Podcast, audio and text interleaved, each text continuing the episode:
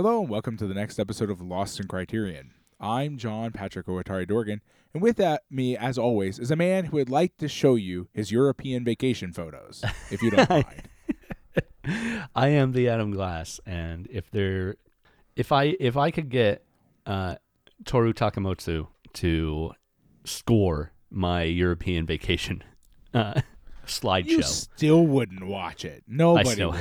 probably not. I'd I still mean, feel we- bad showing it to people. It's like true. I, I, I- I know this is what we're going to talk about for the entire episode, but Criterion literally just made us watch a person's vacation slideshow. Yeah. For 90 minutes. Well, 72 or whatever it was. It wasn't that long, but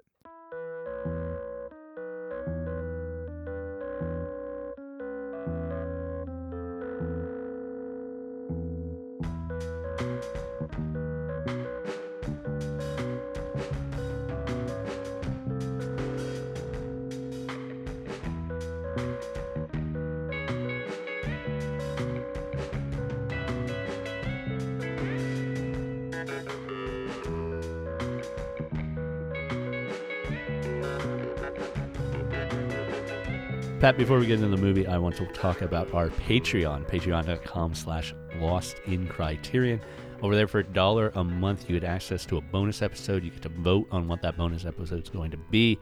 Uh, we put together you've got your Kazams. You've got your Kazams, and you've also got your other Kazams. Pat makes a very valid point. Every month, I put together a list, usually themed, uh, but the fifth item on the list is always Kazam, the 1996 children's movie starring Shaquille O'Neal as a genie who turns a bad guy into a basketball and slam dunks that basketball. It's amazing.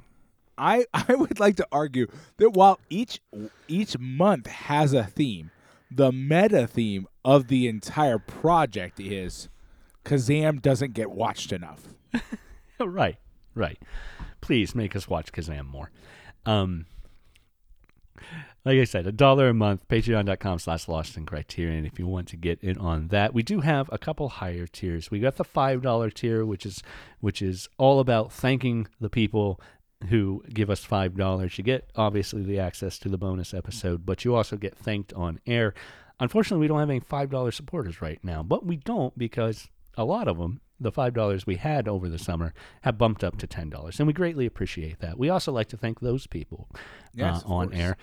So thank you to Charlie Mueller, our most recent ten dollars supporter.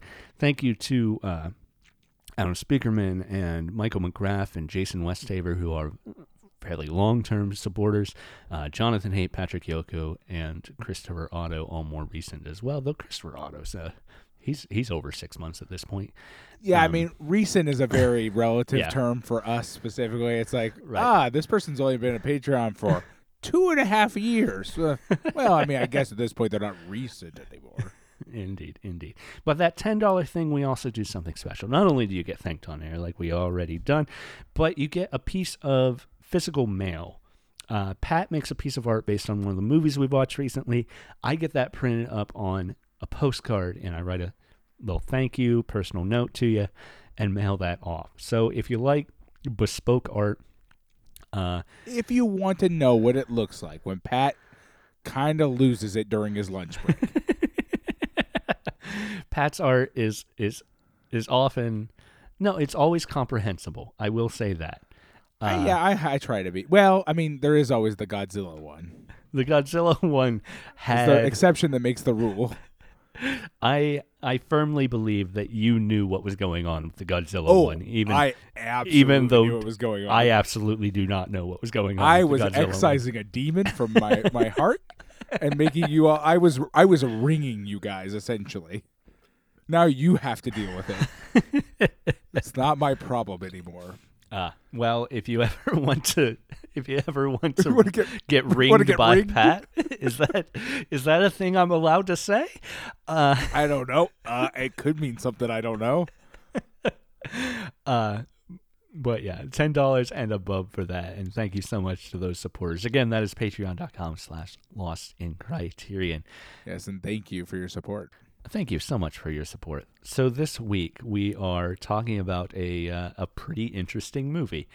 Uh, I, I feel like there was some really like interesting was doing a lot of heavy lifting in it, this phrase. it is. like it was interesting. I I mean, technically speaking, it was interesting. uh, a movie that p- perked my interests, uh, but maybe in a way that is impossible to talk about and not be boring. Uh, we are talking Wow. about Antonio Gaudi, the 1984 documentary by Hiroshi Teshigahara. Uh, we last saw Teshigahara's work in a box set of three films he made through the 60s uh, that we were very interested in, Yeah. uh, particularly um, Woman of the Dunes. Um, as part of that, we also did some short films that were included on those DVDs, uh, most of which were documentary. Um, so we are familiar with Teshigahara's documentary prior to watching this. Uh, so it's not completely out of left field to see him do a documentary after watching three narrative films. Uh, but this is the main film on here, and there's some other shorts involved here too that we'll we'll end up talking about, I'm sure. The main film on here, though, is as Pat described in the uh, in the introduction, uh, 72 minutes of uh, vacation film. largely vacation silent. Like there is I mean, very little dialogue. It is 29 like a- minutes in before there's any dialogue whatsoever. And there is And probably that a total of is- five spoken lines in this film. Yeah. The dialogue 29 minutes in is completely incidental. Uh, offers us no greater context to like Doesn't even actually really apply.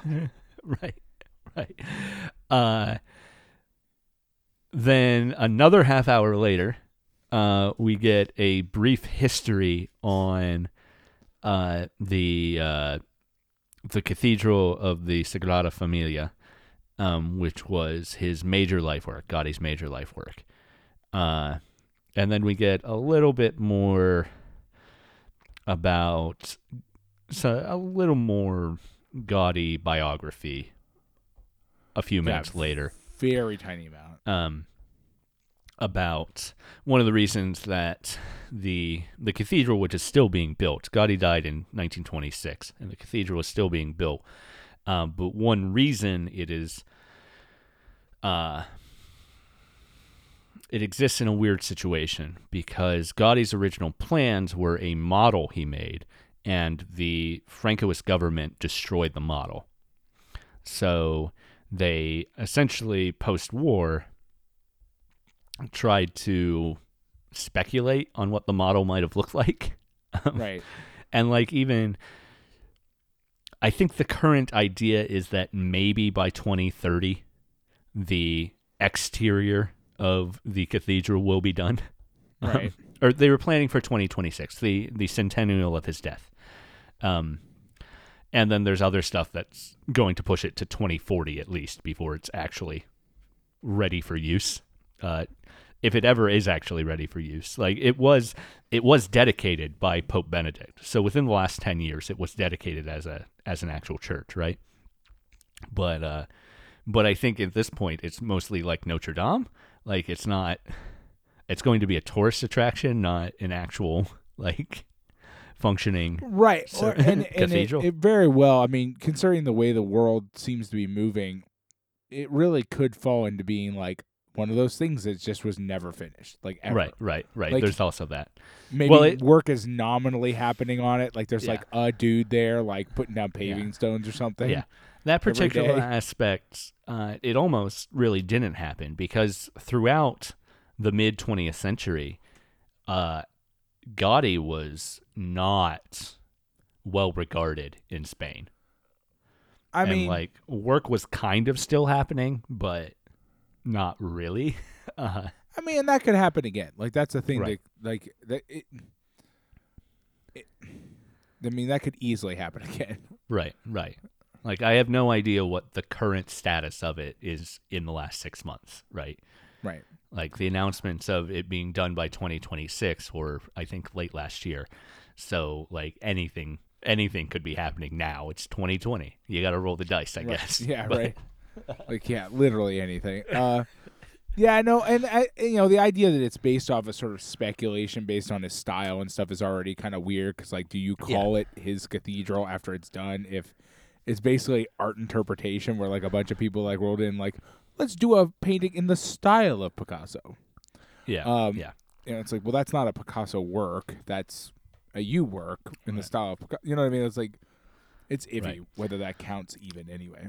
and it's it's an interesting an interesting switch from you know there's been a lot of century long construction projects particularly cathedrals Well, yeah, Uh, cathedrals are Europe, notorious right. for taking a century to build, right? yeah um but this that's one not in the modern era though, because Yeah. that's right in modern having era. happened even, in the modern era right? this one's even the interesting cathedrals in yeah, the cathedrals in Japan were built right right significantly less than 100 years, and that isn't even the modern era. That's the yeah you know like the kind of yeah pre-modern era. Yeah. Well, the people in Japan had a. They're like, oh, we better get this built before they decide to kill all the Christians again. Well, well, yeah, well, that's true. I mean, that is also part of. it. But what I mean is like that's. I mean, you're talking like even even if you look at if you look at the ones all the ones that were built like in like the you know uh, you know early 19 you know the late 19th century or whatever like they were built in a rush Yeah.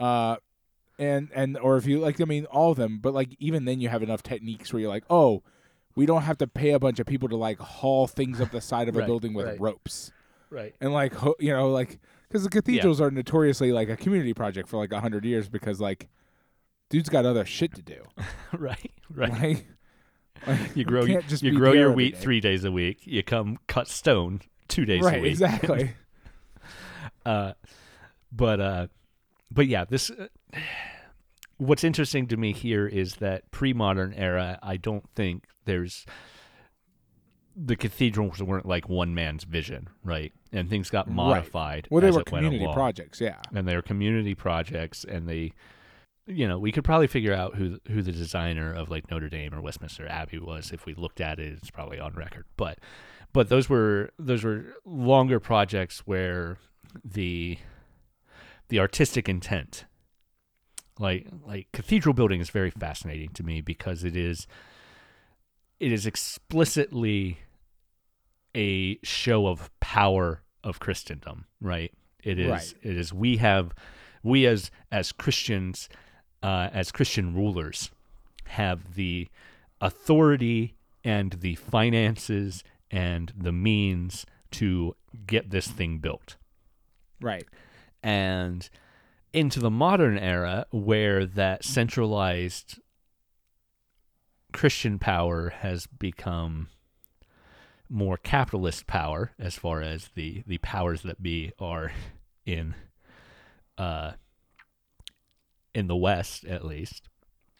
Uh you know there's no the church of england might might still be building huge cathedrals but the queen of england is not building huge cathedrals Right, right, right, there's yeah. a separation there. And and yeah pope benedict dedicated this one uh but this is Gaudi's work, and it's named for the family who hired Right. Gaudi to do it, right? Which obviously they were spending a hell of a lot of money to do it, but it is theirs. It's not Spain's. Uh, Right. even as now it's going to become a, a national or world heritage site, certainly, um, if it's not already. And and some of Gaudi's work is world heritage already.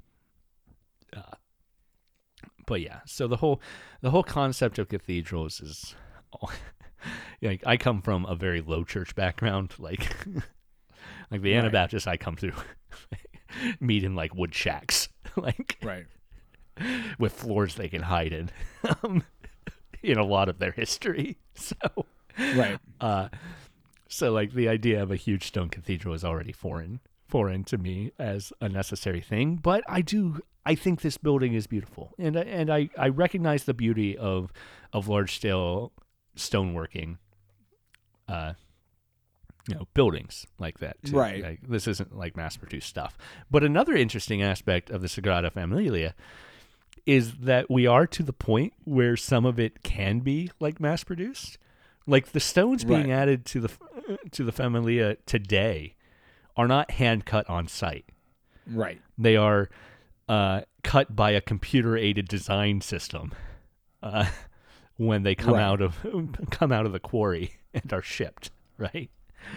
Uh, and I think the quarry right now is is even in Britain. Like they they uh, Right. I mean, yeah, their- it would not be the sort of supply. project that it was Yeah. before, right? Yeah. Yeah. Um which is interesting too because now it's now it's technological, now it's international commerce. Like 1450 you could get stones from maybe as far away as Germany if need be, but you probably weren't getting them across the English Channel. So that's interesting. Right. And even too, if you were getting them far away, you probably were that was probably going to be a special feature of the cathedral and not Right. the right. You know, like you know, it's like, oh, we built this part out of this foreign stone that looks really cool. Right. Not we built the entire cathedral out of this stuff. Yeah. So I do stylistically I guess all of that to say I do find Gaudi's work interesting. I really do. Yeah, I mean, yeah, I mean, I get it. I you know, I have my own opinions about it. I I am not a huge fan. Um, Yeah. it's just my personal opinion. It Right. does not bear any weight in the discussion of this thing. I- I it's just not to my taste. Yeah. I, I I, read like naturalistic. I do not feel like I. Yeah. The only thing it usually reminds me of is those giant termite mounds that you see. like I, I don't know. It's just not my style. Like I, I always gravitated more to like brutalism and that sort of Yeah. stuff. That's just who I am. I get that. Uh, the the documentary was interesting in the sense that they did their best. You know, he did his best to highlight the sort of it did a thing you have to do with Gaudi's work, which is zoom in on individual elements of it because some of it is so intensely Oh yeah. like everything's so intertwined so intensely that like if you just look at it as a whole it's incomprehensible. Like and, and that's always been my problem is like you know you see it from far away and it's borderline incomprehensible to me. it's just a weird Right, lumpy right. spire Right. Um, right. Especially especially like aspects of the cathedral are very like uh uh almost uh oh, what's the guy who designed the alien in Alien? They're almost Giger. oh yeah yeah giger yeah yeah ways, they're very right? Giger. i i find Gaudi's work especially that sort of late stage stuff to be very giger-esque and Yeah. i it, and it, and i guess it makes sense because essentially what he's done right is he's sort of combining his sort of neo-gothic stuff Yeah. with naturalistic stuff with like smooth lines and guess what you get you get Giger. Yeah. Yeah. it's like oh what's a gothic natural looking thing ah yes an alien from alien right. Right. Um which interestingly enough, uh Oh, what cathedral is it? That was another century long build, but was actually finished in the late 20th century. That has like an alien, uh, uh, uh, gargoyle on it, and like a Darth Oh. Vader gargoyle. You can, oh yeah I've I've seen pictures of that yeah, they're always presented as uh, like they are occasionally presented as uh, some sort of weird proof that that the alien from Aliens is real. Um, oh right yeah yeah like somebody really really misunderstanding the time frame. yeah Um, well it's like you see like cathedral like oh this must be hundreds and hundreds of years old and it's like yeah. well actually this one was finished in 1960. Well, well, the alien one's actually on Paisley Abbey, which is a 13th century. Uh, and then somebody renovated it and but added it a was a, of weird it was a stuff to 90s renovation. yeah. Yeah. yeah, I mean, I mean, you know, six of one, having the other, right? Like you, Yeah. you, you renovate. The, I mean, these things all have to be renovated so often that like you, you get into like, at what point of what was the old debate like? The sort of like if you have the if you have the axe of your father or whatever, and you've Yeah. replaced the blade and you've replaced the handle, is the axe of your father, kind of thing, right? Like, Yeah. is always the thing, right? Like, yeah, yeah. Um, I find I find the documentary interesting in that in in not being didactic in telling us what we need to be uh, focusing on here and seeing. You know, we get the close inlays, and it's very much like uh, like the woodwork, uh, the the wood carving artist. Uh, the did the wave um that the the shorter documentary we watched the la- on the last set of Teshigahara stuff. I don't remember. Um, Uh you can't make me remember. I'm impossible. gonna I'm gonna make you remember. no. All we need to do is look at Teshigahara's work. Hokusai. Oh, okay. Oh, you're Yeah. talking about the woodblock. Okay, I was Yeah, like, yeah. I didn't. I had forgotten that uh that that was a thing on the. Right. I was like, you're like I. You meant the wave as in like the actual woodblock Yeah. print, the wave. I thought like like I was like imagining like because like this is so for like his father's sculptures in the sun. Yeah. Where it's like they resemble waves. Yeah. I was like, no, oh, no, okay. I you meant- must be talking about something I don't remember. I, it's like yeah, I meant that more straightforwardly. Um, Okay. But yeah, it's it's very reminiscent of that Hokusai documentary, I think, because we're just like pans over the work, and it's Yeah, I mean, there's definitely more largely silent. words in the Ho- uh, the Hokusai There are more words than- in the Hokusai one, and it's a 20 Like- minute documentary, right?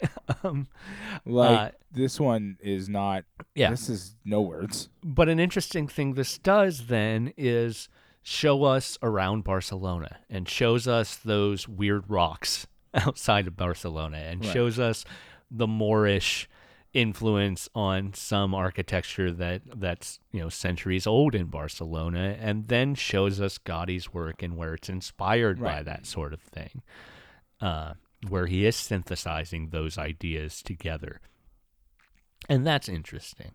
Where it's less interesting is, you know, one of the bonus features is a 19 minute uh, travel log documentary, completely actually silent, of when Teshigahara was traveling with his father and visited this same uh, Barcelona in 1959. One, 1959. it is almost identical. and this is literally just an extended version of that, except that Dolly's not in this one. so, right. uh, yeah, it's Well, yeah. I mean, that's the thing, right? Is like what what kind of in the end sort of bothers me about this entire work. If I had to be, if I had to pick something that bothers me, which nothing really Yeah. bothers me about this work. Like if you're like, oh, give me a good uh like uh Gaudi visual, like a documentary of Gaudi's work, I'd be like, yeah, this is a perfect choice. Totally. Yeah. Show this to art students; they'll be great. It'll be fantastic. Like, let them sit in a room and watch this. Um, my issue is that like it really does see like Teshigahara's involvement in this based on the other documentary where they the other short where they interview his friend uh huh. is very much of a moment in time that is very I don't know what I'm it's very trendy. It's kind of like he made a documentary based on like a really popular trend in the 80s in Japan that like only lasted a few it's like it's sort of such a a beast out of time in many ways if that makes sense like it's like I I've not ever seen anything that like really approaches it, it like like I get the impression this was a very short time period, and, and so in that piece, in that way, it's sort of almost a weird time capsule dedicated to a very very brief period of artistic expression in Japan in the Yeah. eighties, which is really interesting to me. Like, I don't know, it was a lot of like that documentary, that interview with his friend Mhm. was the most enlightening thing on this Yeah. TV, like by far for me. Yeah. About so like, the what made him make this. the essay gets into that too in a, in in an interesting way, and and maybe maybe it's a, di- a slightly different take, but but maybe not. Um, because the friend talks about you know meeting in college and and getting together in you know politically and and ideas of uh ideas of art uh surpassing uh sort of uh what's the word I'm looking for? You know uh, uh, no like the ability to combine art forms into a into a cohesive thing right and not being not being pigeonholed into one art form Right. uh, and uh, you know, it's they talk about how Gaudi took away from that a displeasure in making his art political. Which is weird because they're talking about this happening in the 50s, and then we watch Right. those narrative films from 63 where he's adapting the Abe novels and like Women of the Dunes is an overtly political film. There's no getting around Oh, it. absolutely. yeah, totally. There's Uh, there's no you could never look at that and be like, ah, Yeah. thank God, a piece of work that has no political motivations whatsoever. Yeah. Yeah. Yeah, it's, Um. So he talks about you know traveling in '59 and seeing, uh, seeing all these things that we watch in the 60 millimeter short, um, and it Gaudi's work making him realize that the lines between arts are insignificant. Gaudi worked beyond the borders of various art and made me feel that the world in which I was living still left a great many possibilities. Uh, and then the, the article goes on to, to say, quote, having been distracted in his youth by political questions and debates and ideas of, quote, revolution, he meant to impress upon the next generation the importance of artistic life on its own terms. In the course of his hectic managerial life, he himself was drawn even more certainly into a condition of being a total work of art worker, something that greatly broadened his views when he became a feature filmmaker.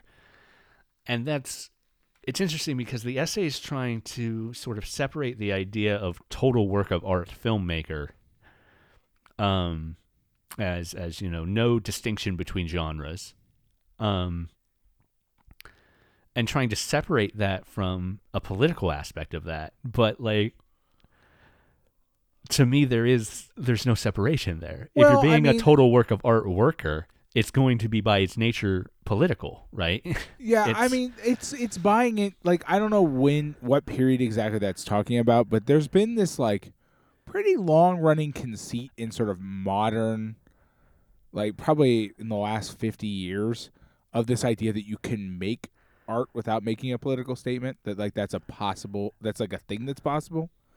Um, and and we know it's not. Like we you can't. It, it's it's like saying, "Well, I'm bias free." Like, what are you talking yeah about? yeah Like, right It's like you're no, you can't. Like, I mean, yeah, maybe like it's really low level. Maybe you, it's just something that's subconscious to you. Uh, that's fine. Like, it doesn't have to be an overt, but like, yeah you can't Now- do it. Now, the author of the essay, who's a, an art historian, um, sort of bases, I think, this interpretation on a quote he has later in the essay. She writes that uh, when Teshigahara was getting his documentary sta- start, he worked with a filmmaker named Fumio Kamai, um, or Kamiai.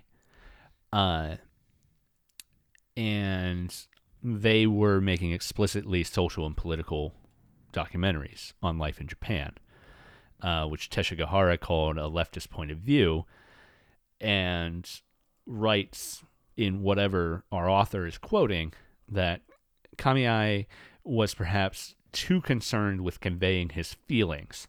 Eventually, he bypassed contradictions, bypassed brutal truths, the darker side of issues where contradictions occur. And I understand the writer's interpretation of that, but at the same time, I don't think that means Teshigahara is sort of limiting the political impact of his work, but recognizing that he's not limiting the, the political implication of his work, right? He wants he wants it to exist in the real world with all the real world's contradictions of the politics of what's going on. And I think we really do see that aspect of things in uh even uh Woman of the Dunes, but but I think maybe it did get frustrating with like uh the face of another. I think is also Right. coming yeah, at yeah, politics yeah. We, from that we, way. We had some, yeah, we had some issues with that. Like, yeah, I mean, it does sound. It's really hard to tell from like. It, it, it does feel like some of this is all written in a way that really is taking a lot of liberties with interpreting what he what he said Right, and some right. stuff like that. Like, I mean, uh, my my thought, my point to it was not so much, in my in my thought process was not so much that it's um that he was trying to be apolitical or anything with something like this. It's just that like he it, it really a, an obsession like okay, like this is gonna get really weirdly deep into this, I think it's not uncommon for like in in my experience, and this is just my experience in Japan. Every so often there'll be these waves of like there's just there's just fads where like everybody's super into a thing for a while, and it like sort of takes the nation by storm, and for a while like all the art that's made is kind of like this way or like everybody's eating this kind of food for a while like and like it does kind of feel like I don't see an obsession with Gaudi play out in anything I see around me in the modern era. Yeah. Like in now, like now Japan. Like I don't walk down the street and say, ah, yes, that was influenced by Gaudi. Like it doesn't Right. feel that way, which tells me in my mind that that wave was very short Yeah. because like he made the guy in the in the sort of the the, the friend interview talks about it was it was tied with a, a re-obsession with Jomon pottery Yeah. styles which is a whole nother thing like it's a whole nother thing i i have my issues with that that uh, that is this it always takes on this weird sort of nationalistic bent after a little while because it's like oh we've been here for tens of thousands of years but then the Jomon people were maybe wiped out by settlers from Korea or maybe we're just it's complicated. Um, maybe they weren't. Maybe they just all interbred. But there's only about ten percent DNA of Jomon people probably in modern Japanese people, which gives you a lot of information about. But it's this weird obsession that happens sometimes. Every so often, it becomes a big thing where like, like oh yeah, this is the this beautiful Jomon pottery. But you very rarely actually see it play out in the long term. Like nobody walks around with pottery that's styled after Jomon pottery. Yeah. You know what I mean? Like nobody has cups in their cabinet Right. that are like Jomon pottery style cups. How would you? You know what I mean? like Well, I mean, you could. I mean, you could. You could. You could adopt that style and be like, yeah, this is a thing we do now. We're all really into it. Like, we're gonna sort of. Uh, I mean, I don't know. we love drinking out of things without a solid rim. It's Right. Well, really yeah. where I'm going Yeah, out. um, but But I mean, like you could you could replicate the pattern, the sort of rope patterning on the side, and then and that's a thing. I mean, you do see that occasionally. But my my point is like, I don't see any Gaudi style buildings yeah. in Tokyo, like anywhere in Japan. Like Japan has sort of developed a sort of like pretty monolithic art like architectural style for its like large scale building projects. Right. Um, they're, they're not they're it's not the same as the one in the United States. None of them they don't typically look like somebody just took a bunch of Lego blocks and stacked them in weird directions on top of each other. That's not a that's not a thing. But um, Mid-size high rises in in the United States literally look like four buildings shoved together. Always. yeah, somebody just like That dropped some buildings on top of yeah. other buildings and they're like, Yeah. "Yep, we're done." Uh, anyway. And so like and I, and it's not like it's not that it's bad that he like this was like a trend that he you know was a part of or anything like that. It's just interesting to me because like it's a this is a documentary about a thing that doesn't appear to have had any long-term impact yeah. On on society as a whole. Like I I don't see Jomon style stuff around. You don't you don't like you can't like it's not a thing that's played up except for very rarely sometimes somebody will start talking about it out of no like it'll be like some thing they start talking about but like you don't see like you don't go to like you know you don't visit a store the souvenir store in Japan like Tokyo and like see like oh yes here's our Jomon pottery souvenir area. Like it's- no, because it doesn't come up, and like you don't see buildings that look Gaudi esque. You just, you just Yeah. don't. Um, Yeah. The closest thing I would say is that I've ever seen that does approach this is comes from a different direction. It comes from the opposite end. A popular woodworking style in Japan that I've encountered in numerous places um, is similar to the ones you see in in California a lot, working with like uh, I forget what they're called the the parts of like redwood trees that just fall off. Mm-hmm. I forget the burls where they're Yeah, like wood, so. yeah they like they just fall off or whatever, and they'll woodwork them to try and stick with the grain of the wood to like so you get these really weird shaped bowls and boxes and stuff because it's like well this is the shape of the wood so this is what you get. You'll Yeah. encounter in Japan like benches and like things where a where a person who is a probably a master woodworker decided to turn this log into a bench or whatever, and was like, "I'm going to do whatever this wood tells me to do." And you get like a real live edge sort of style, but it's actually like the whole bench looks like that, or something like Yeah. that. He's like, "Well, it, it- that's the cl- but then that's the opposite direction, right? It's not replicating naturalistic mo- like shapes like something like Gaudi's work would be. That's like, oh, this is following the grain of the wood or the grain of the marble, right? Which just produces whatever it produces, right? But it's the closest thing I've ever seen that like actually looks that way to me. I don't know. It's Yeah. it's just me. I'm, I'm I'm an uninformed source with regards to this. It's just personal observation. Right. Right. That's an interesting aspect of Gaudi is that he obviously incorporated new and innovative designs and was having fun with what he was doing. And I appreciate an architect having fun. Mm-hmm. Um, and and I think that's you know so often my experience with architecture, it's hard to see creativity in it for me. Um, obviously with with uh, with moreover uh, like sculpture, easy right. Even architects getting into sculpture, yeah, and brutalist sculpture too, but you know, I'm not seeing innovative, fun architecture in the buildings I see being built in Columbus, Ohio. Well, right, because yeah, because it's they're large scale building projects, and for the most part, people don't want to invest in art large scale Right. building projects that are also experimental, right, right, right? Like that's just that that seems like a bridge too far for most like Yeah. investors, right? And and that and that I mean that in and of itself is a sort of indictment of the way buildings get built, right? Like it's like right, it's like, well, we built this. Like, I don't want to waste my money, air quotes, on making this look really new and interesting. I just want it to be, like, you know what I mean? I just want it made, and I Yeah. want it to be. I want it to do the thing I wanted to do. I will say that I do have a a, a, a they don't fit into Gaudi work at all, but I do have a love of like in the during the big economic boom in Japan, the Japanese government built a lot of public projects, like a lot of them, to the point where it seems sort of like money was just flying around everywhere, and the shapes of some of those things are fucking wild. Like I'm talking just like rando people, like like in a random small town, you'll see a like, a, like a like a like a sports hall or like a or a, like a uh, city building that's like really bad shape now because it's been standing for 50 60 years now but that is like who let somebody build that? Right, Like- right. what what what bureaucrat was like yeah this seems fine rubber stamp go.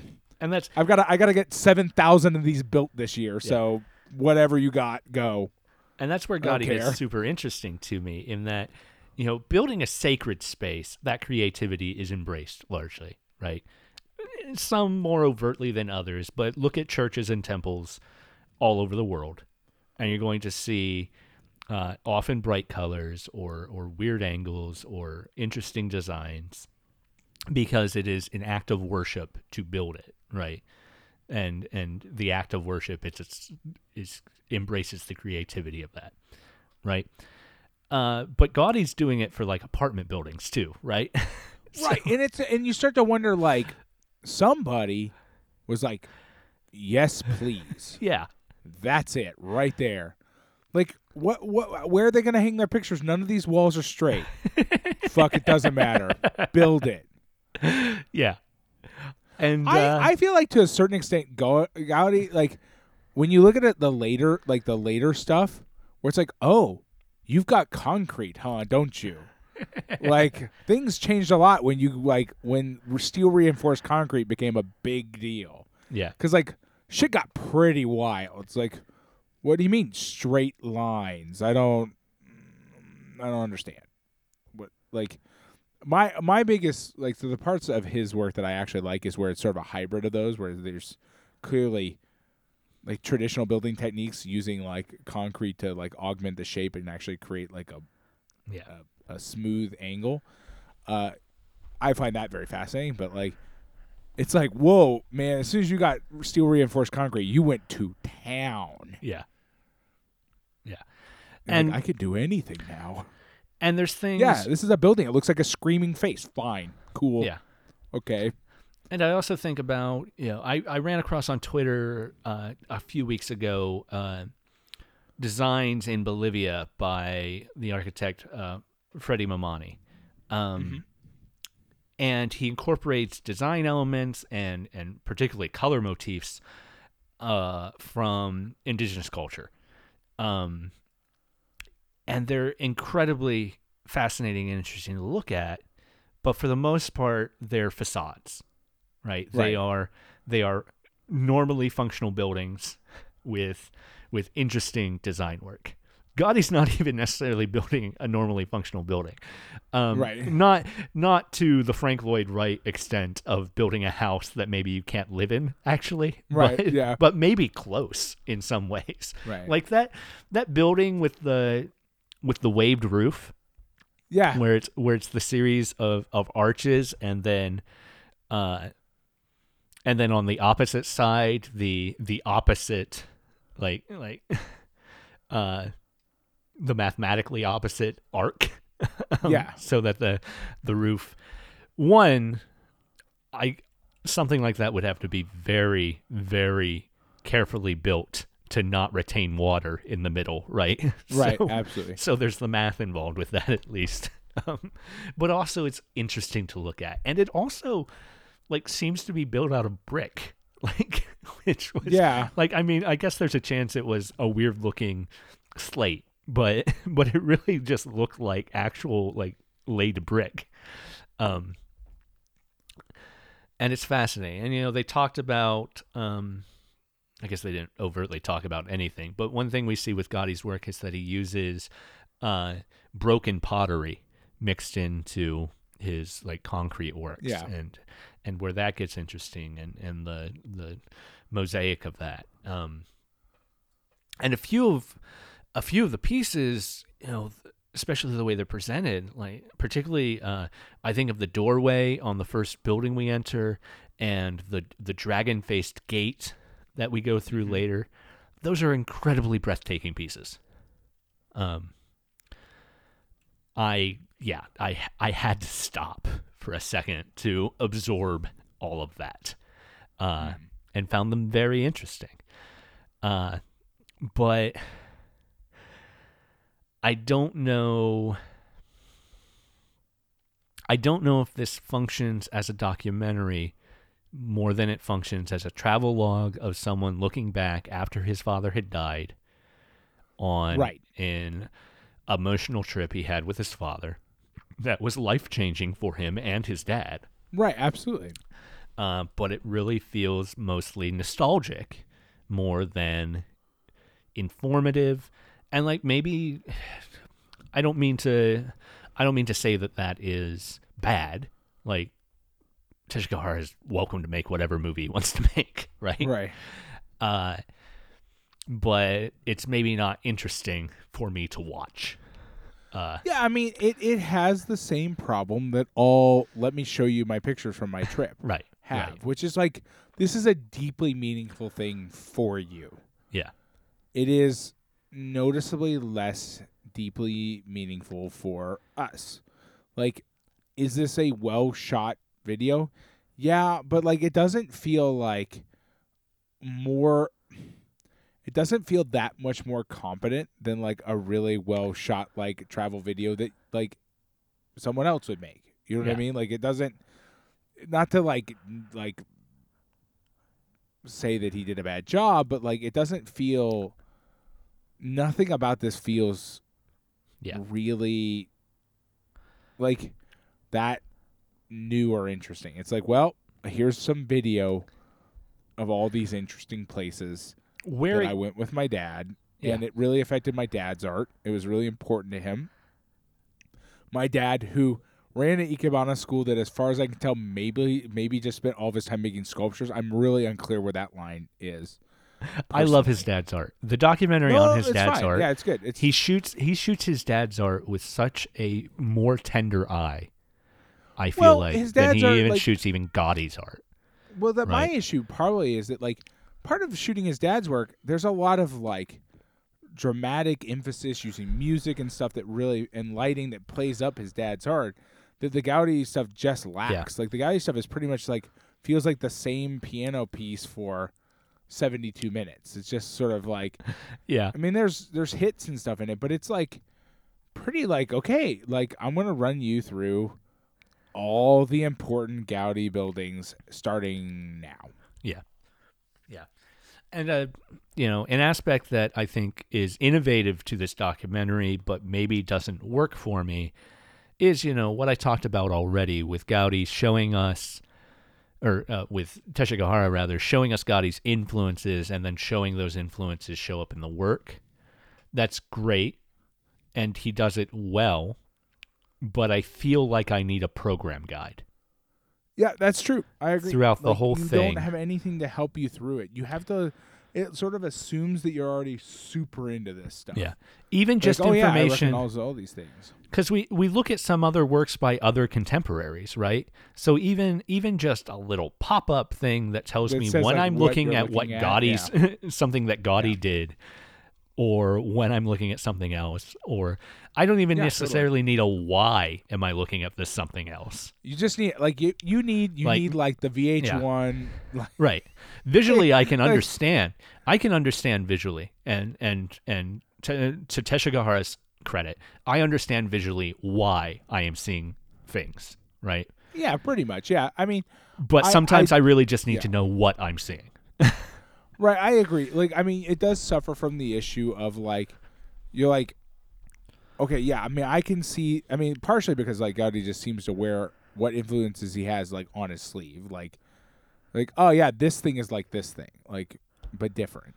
Yeah. It's which is there's nothing wrong with that. It's just that you can like yes, this does resemble like that period of architecture, but like I need you to double check with me that like I know that that's not the tr- the the old one. You know what I mean? It's like that's the Right. Gaudi piece and not this other guy's work. Yeah. Um, again, it assumes you already know or that you have somebody to like walk you through it. I don't know how you would play this. You and I are coming in as though we walked into a theater to see the Antonio Gaudi film, sat down, and we're like, all right, show it to me. And then it's like, well, okay, I don't feel like maybe I need like maybe this is you want to show me this in an architecture class and I need a teacher there to like point out like, oh, this is this thing, okay? Please pay attention No. to it or whatever. Like What this have that. feels like to me is a ballet or an opera where I don't have the program. Right. right, okay. I can I can admire what's happening artistically. I can even get a feel for uh, the waves of emotion that the interconnectedness of these pieces want me to feel. right. But I still have no idea what's actually going on. Right. Yeah. Totally. No, I know what you're saying. Yeah. Absolutely. Like, I yeah, I felt the same way. I I mean, and it and it kept tempting me to like pop open the internet and be like, okay, like I'm gonna start following along so I can at least know what's going on. I was like, no, no, that's gonna ruin this. Like, I mean, it won't ruin it because I'll actually know what's going on. But like, suddenly I'm paying attention more to the internet than I am to what I'm being shown. yeah. Like clearly, if Teshigahara wanted me to know what was going on, he would have put something on the fucking screen yeah. or said something. Yeah. Uh, to that regard, um, Teshigahara definitely was heavily influenced by Louis Buñuel, uh, but I actually feel uh, Milky Way a lot in this movie. In Okay. that, in that, I just have no idea what's going on or why I'm Right, seeing anything. I'm okay. seeing, right? Yeah. like like Yeah, I mean- like Milky Way was another movie where uh, you know even at the premiere of the Milky Way they actually provided the program notes to, tell Right, the right. Wikipedia to let people have the Right. Wikipedia open while they watch the movie right so Right, and then what this feels like to me that what makes this feel even more like somebody's vacation photos is when somebody's showing you their vacation photos, they're talking to you about those vacation photos right while they're showing you, oh, this is where we went to this place, we went to this thing, we did this thing.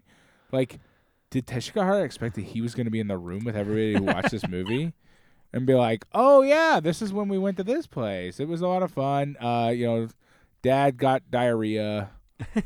Or I mean, it's like I mean, it's like, is that what he thought was gonna happen when he Yeah. showed this movie?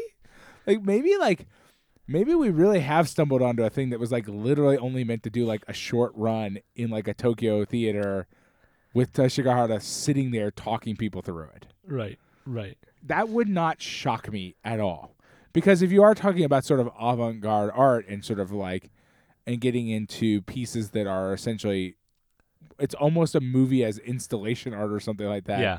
like which i mean he has that's a thing he could do right like he has a place that his family runs that is like essentially an art studio Right. he has And- a place where he could just show this to anybody anytime and talk him through it which i suspect is probably what happened And he utilizes that space for those sorts of things since Right. since he was a kid, right? Since he was a teenager. So yeah No. so i kind of wonder if th- if we are just viewing this so intensely out of time and place yeah, that it stops making sense without Right. that context. It, I, I really do. Because, like, he had that. We know he used it. We know his dad used it. We know that. We know that the whole part of what he was talking about there, uh, well, I guess what the, the other interviewee was talking about, is the idea that you they believed as a sort of family that the only way to keep these kind of like lineage based schools going was to constantly innovate. Yeah, and like do different things that are interesting that keeps like making people interested in their in their um in their um their school and their craft which like this would fit into that right? It's like Yeah. want to know why all these sculptures in our garden look like this? Here watch this documentary i made yeah. where On- oh yeah no it doesn't have any words i'll be the words thank you very Yeah. much And it's also about dad's influence too, right? You right exactly we me and dad have the same influence we've taken that in different directions but they're still the same thing we got a part of it comes from this trip we took together Yeah. which i've recreated in this film that i'm now going to show you Yeah. And the trip the trip was wider than just Barcelona too. They went to New York. They met with like Right. Warhol in New York and Dalí in uh know. Um is that timing right? Warhol in New York in 59? i don't know I don't even know. i don't have a world timing thing i'm i have no idea when anything happened anywhere I mean, I he was say that definitely definitively he was definitely alive, but commercial and advertising art starting in the late 40s into the 50s, Think his 60s. He began exhibiting his work during the 50s. All right, so maybe. I don't know if he actually met with Warhol or not, but he met with the avant-garde of New York. Uh, right movie again. And I think Warhol's Warhol's more famous stuff is late '60s, so it probably doesn't even work out really. But they met with Dalí too, you know, in '59, which is the uh, the essay also mentions you know about utilizing that school space. You know, they they talk about Teshigahara taking over the uh, auditorium at the school. Uh, and inviting John Cage and Robert Rauschenberg and Merce Cunningham and Yoko Ono and staging early Butoh theater dance productions. Uh, so like he's he's interested in those ideas, and it's it is interesting to me how much the article wants to suggest that uh, artistic revolution is separate from political revolution. I know I, I started off Right. talking about that, but it really it really gets to me because Cage and Yoko Ono, at least, those are overtly political works too, right? what they're Right. doing, what they're doing, aren't just avant-garde for the sake of avant-garde. Um, and you know, I, I I come at this as someone who performs avant-garde work that started off as avant-garde for the sake of avant-garde, and realized that, you know, eventually started to realize that that what I was doing was inherently political. So I might as well lean into the politics of it, right? Right. So- I mean, yeah. I mean, and and I, I like I said, I, I we were kind of gonna go there a while back, but like, there's a certain. This is gonna. This sentence is gonna be very hard to form.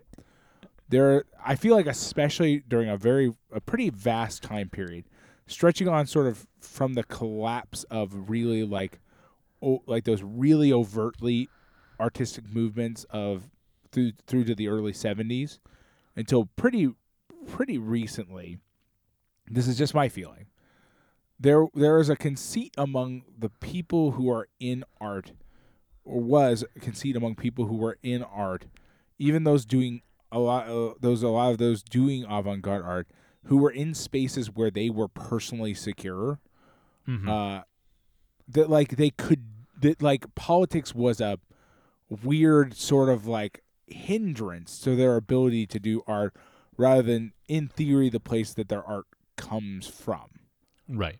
And and I think that to a certain extent comes from a place of of personal safety, right? Like like oh, I'm I'm not political. I just make this this art. It's it's very edgy and avant-garde. It is not doesn't You know, I'm gonna really gonna shoot- mean anything.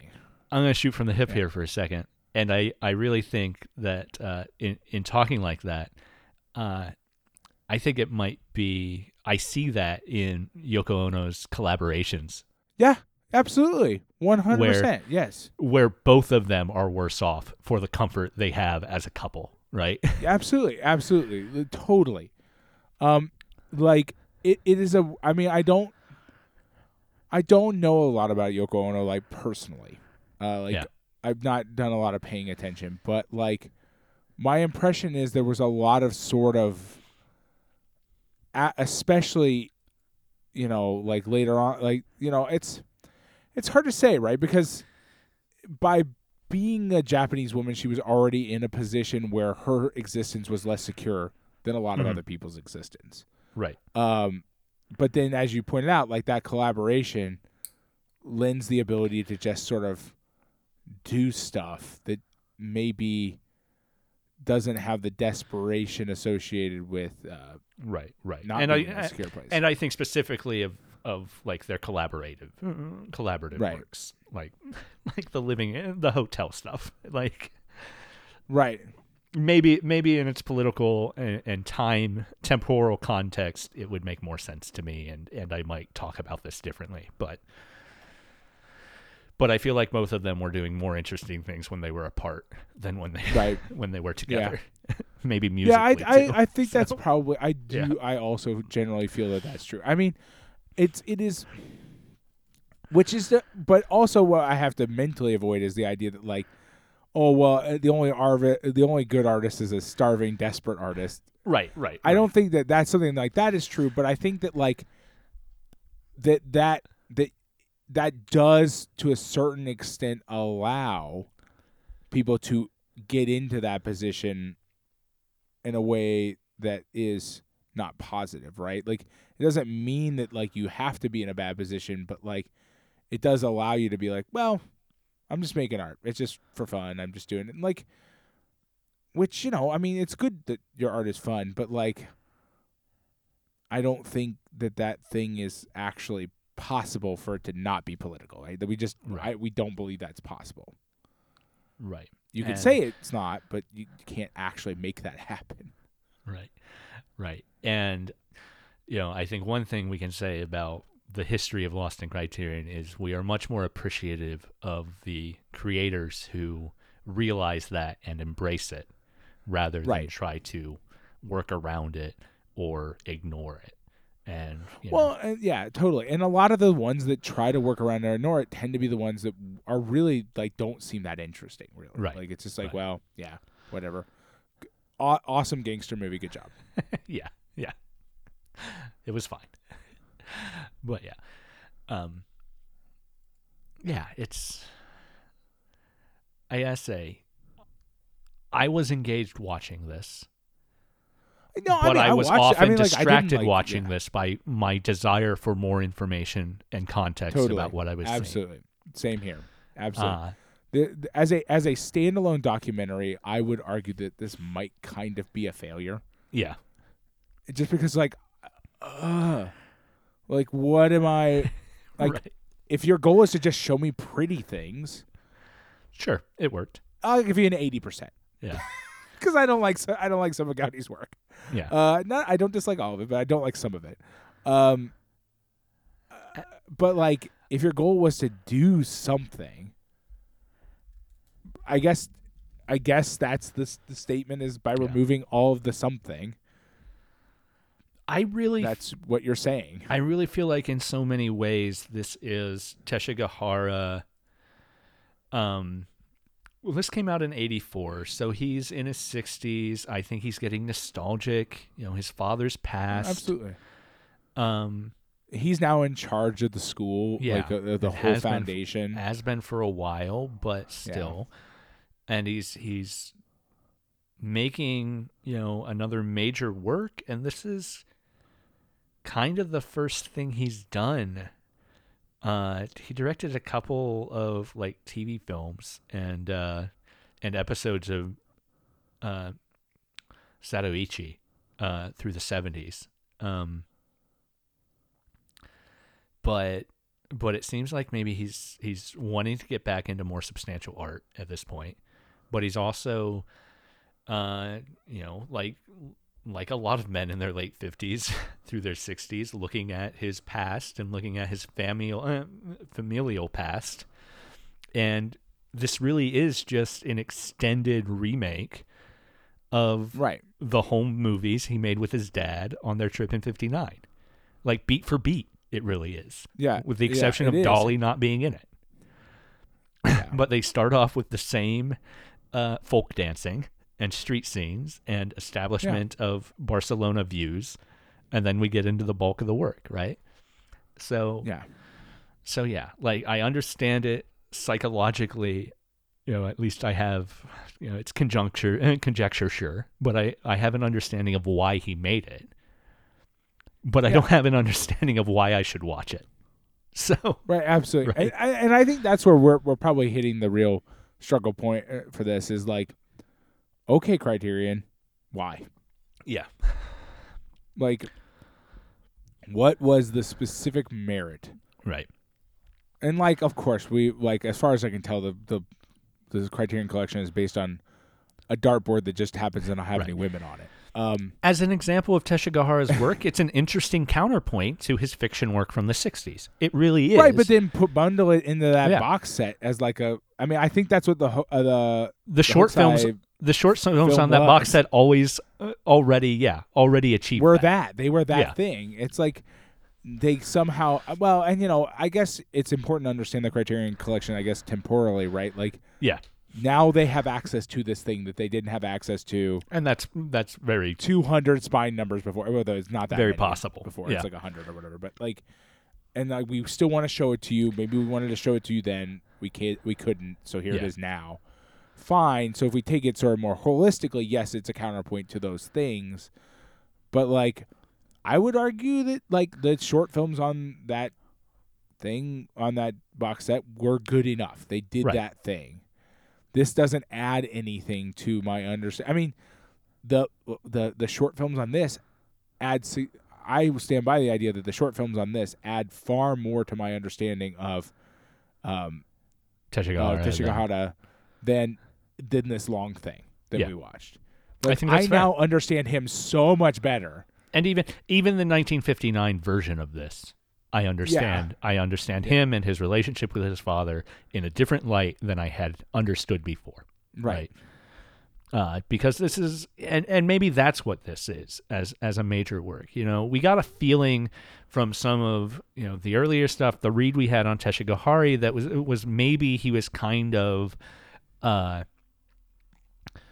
kind of uh, annoyed that he inherited the school. That that wasn't something he necessarily wanted right? Right.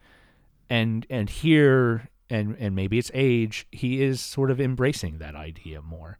But i don't know that that read was ever accurate because he never stops making documentaries about his dad's work right? Right. we've got two Yeah. examples of stuff explicitly about the school and his dad uh, from from other time periods right and it's not it is definitely not shot in a way that suggests his dad forced him to make these things right these no, are well, lovingly made especially not this one. Yeah. Right. The other one, the other one was so Well, the back half I of the other one was the same thing that we're seeing here. Loving, True, true. loving, Not Right, uh, necessarily his dad's work, sometimes work of other artists within the school, I, but I, I, I just felt in the previous one that like there was a certain sort of like I'm not like I had a sort of Tokyo Olympiad feel to it. yeah, yeah. and that was maybe our misinterpretation like oh no like his dad seeing his dad's work mo- in more detail now and understanding where his dad comes from it's like no dad was probably cool with this Yeah. Oh yeah. you know what i mean like with with the, with what he made there the like sort of he tongue in Tokyo cheekness at some Olympiad his yeah. dad Yeah. you know his dad No, was I probably like that. ah it's it's not avant-garde enough Right. more Right. Shove something else in there, please. yeah yeah uh, but like you know it's it that was the impression that that gave us and so this Yeah. i guess gives us more clarity on that but like even then the long form piece in this was not necessary to get that information across Right, right, right. Yeah. So, you know, maybe putting out the long form as an excuse to give us that other shorter stuff. maybe And like the DVD Also, has I even sup- more stuff that we didn't watch, like Oh another documentary on Gaudi. Um, and uh, i suspect also though maybe they they thought we want to cover this man's career. Yeah, and this is what the like the end had. Like this is what the end was. I don't know but like it's possible right that that's just the they wanted to show the sort of like progression of an artist and like towards the end of his sort of i don't know if that's the end of his filmmaking career it's not but, no, uh, not really. yeah. Uh, or maybe they just want to show the 80s. Well, I mean, like, you know, the 80s did not have a lot in it. Through to the, like, I mean, by the 90s, he's done. So this is pretty close to the end. Right, right. He's So, not ma- I he's not making a lot of other work aside from this. So, and Yeah. So, I mean, maybe as a sort of like, and then this was like, this is where it went. This is how it wrapped up. Here's a loving visual essay yeah, on Gaudi. Um, the his next work in 1989 is a uh 2 hour and 15 minute Is it a documentary? I don't even know if it's a documentary, but it's uh, about no, it doesn't. It, it's um, about a Japanese tea ceremony. Yeah. Uh, oh, we we, uh, we may end up watching this someday. This is crazy. Yeah. Um, it seems like it's a. It seems like a um. Drama. yeah. Uh. Boy, if it digs into uh, Oda Nobunaga's uh, sort of weird insanity surrounding tea ceremony and like how how much how crazy it was, Yeah. it would be really interesting. I doubt it does. And then in 1992, he made a follow up to that about Princess Go, uh, who is uh, associated with uh, that same guy's successor. Right. And it's also two hours and 20 minutes long. so, Right. like, he made two long and ornate movies about tea ceremony. so, yeah. Uh, I won't listen. He is not a disinteresting guy. So, No. like, and I already knew that about him, certainly. So, so yeah, I appreciate the slight moreness, fuller picture I have of who Teshigahara was, certainly. But yeah, Gaudi. I like Gaudi's work. I do. Uh, and it was interesting to look at, but it was not interesting enough. And again, it was like flipping through a picture book of Gaudi's architecture in so many ways, right? It just it didn't even provide the context that such a book would, right? It is a Right. visual form of a coffee table book that is literally just pictures with no credits. Um, full page. Yeah. Uh, Right. we've been talking about Antonio Gaudi, uh, documentary from 1984 directed by Hiroshi Teshigahara. Next week, uh, we will, of course, be switching streams because how could we not, coming from a documentary about an architect? Uh, but uh, but it'll be an interesting jump. We'll be watching 1997's The Ice Storm, directed by Ang Lee. Uh, okay. Yeah, starring Kevin Kline and Tobey Maguire and Christina Ricci and Elijah Wood and Katie Holmes and, what a and what a tone River shift! Wow.